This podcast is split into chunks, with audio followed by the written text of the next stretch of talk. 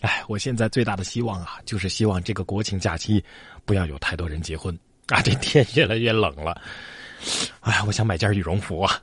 这就是穷人和有钱人的区别。反正那些有钱人的世界啊，我是越来越看不懂了。来来来，给大家开开眼界啊！近日，网上的一份天价账单备受关注啊，显示一共是八个人就餐，一共点了二十道菜，总价却超过四十万元。其中一份野生大黄鱼的单价呀，就上了万。当时饭店回应称啊，账单上的部分菜品做法、价格和饭店的实际情况啊对应不上，而自己的酒店呢，人均一千块钱已经算是最高标准了。除了酒水之外啊，六个人花费三万块钱的情况都是不可能存在的。人均才一千而已是吧？有钱人真是节俭度日，真乃当代楷模呀！饭店也别辟谣了，让我们贫穷组开开眼界是吧？长长姿势什么的也挺好的。你以为这事情就这样反转了吗？其实没有，他又转回来了。十九号的下午，餐厅老板孙兆国回应说：“呀，这天价账单是真的。”孙兆国表示：“啊，这顿价值四十万天价的晚宴，实际上呢是迪拜人请中国人吃饭，所用的食材啊都是很早就从各地私人定制的。对于晚宴的价格呢，孙兆国也表示，在迪拜啊这也不算什么，呃，没有什么领导啊，也没有什么明星。”孙兆国表示，当晚吃饭的人当中有迪拜人，但是具体身份呢不能向外透露。现在已经确定了是迪拜王子，是吧？哎，我求求你们别秀了行吗？我们都穷到这份上了，还要被你们反复的扎心和蹂躏，哈哈。不过这菜又是酒又是酱肉的，这这确定是迪拜人吃的吗？而且迪拜人还用你抹零啊？直接五十万不用找了是吧？坐等再次反转。以前呢，新闻是连续剧。现在的新闻可好，简直是体操比赛啊，动不动就空中转体三百六十度。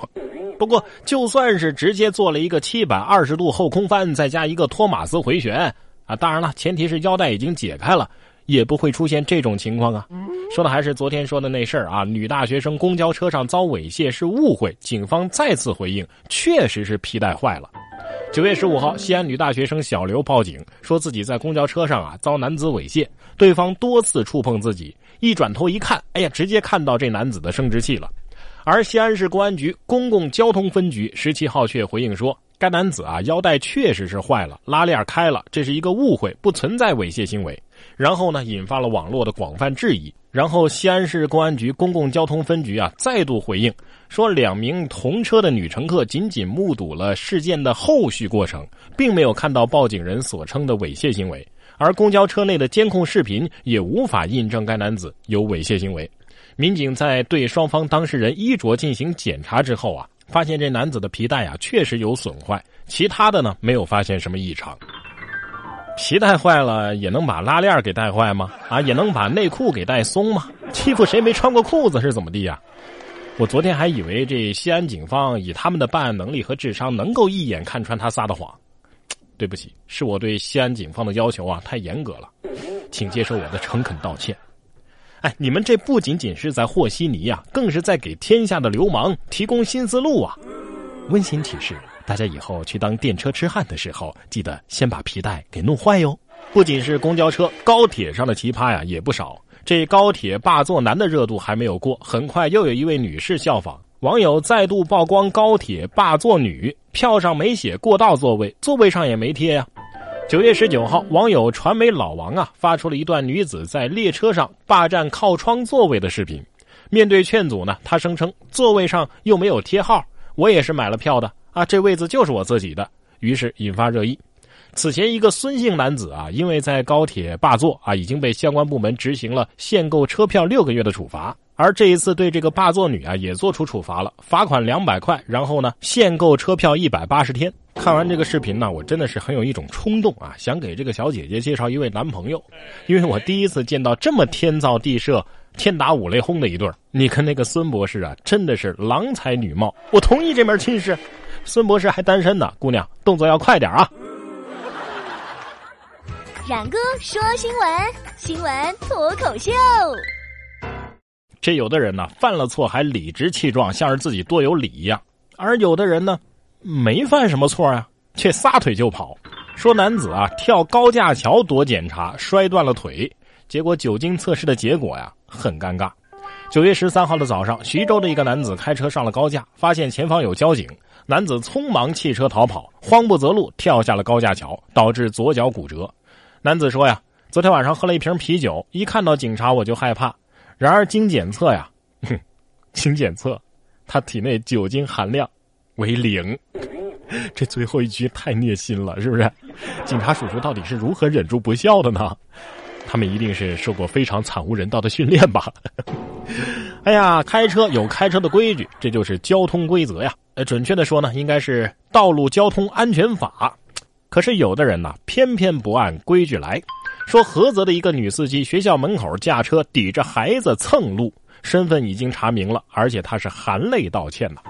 九月十八号的下午，山东菏泽的一个学校门口，天正下着雨，一辆鲁 R 一五 V 七六的白色小轿车在此路过，驾驶人不但没有礼让过往的学生，反而硬是用车头啊抵着孩子们的腿，生生的蹭出了一条路。目前交警已经找到了驾驶员张某，并且依据《道路交通安全法》第九十条，对驾驶员张某处以五十元的罚款，记三分这样的处罚。据媒体稍早前的一些报道啊。这个菏泽文明办呢，对此也表示，如果鲁 R 幺五 V 七六的车主所在的单位是文明单位的话，他所在的单位也将受到影响。不过才罚五十块钱，开车打电话都不止罚这些，这个价钱是惩罚呀，还是鼓励呀？不拘留他，都对不起咱们网友们的关注，是吧？现在的小学生们也是啊，脑子怎么就这么不活泛呢？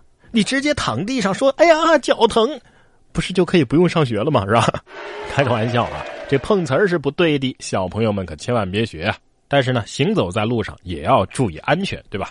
很多事实证明啊，一个好的心态是所有疾病的克星。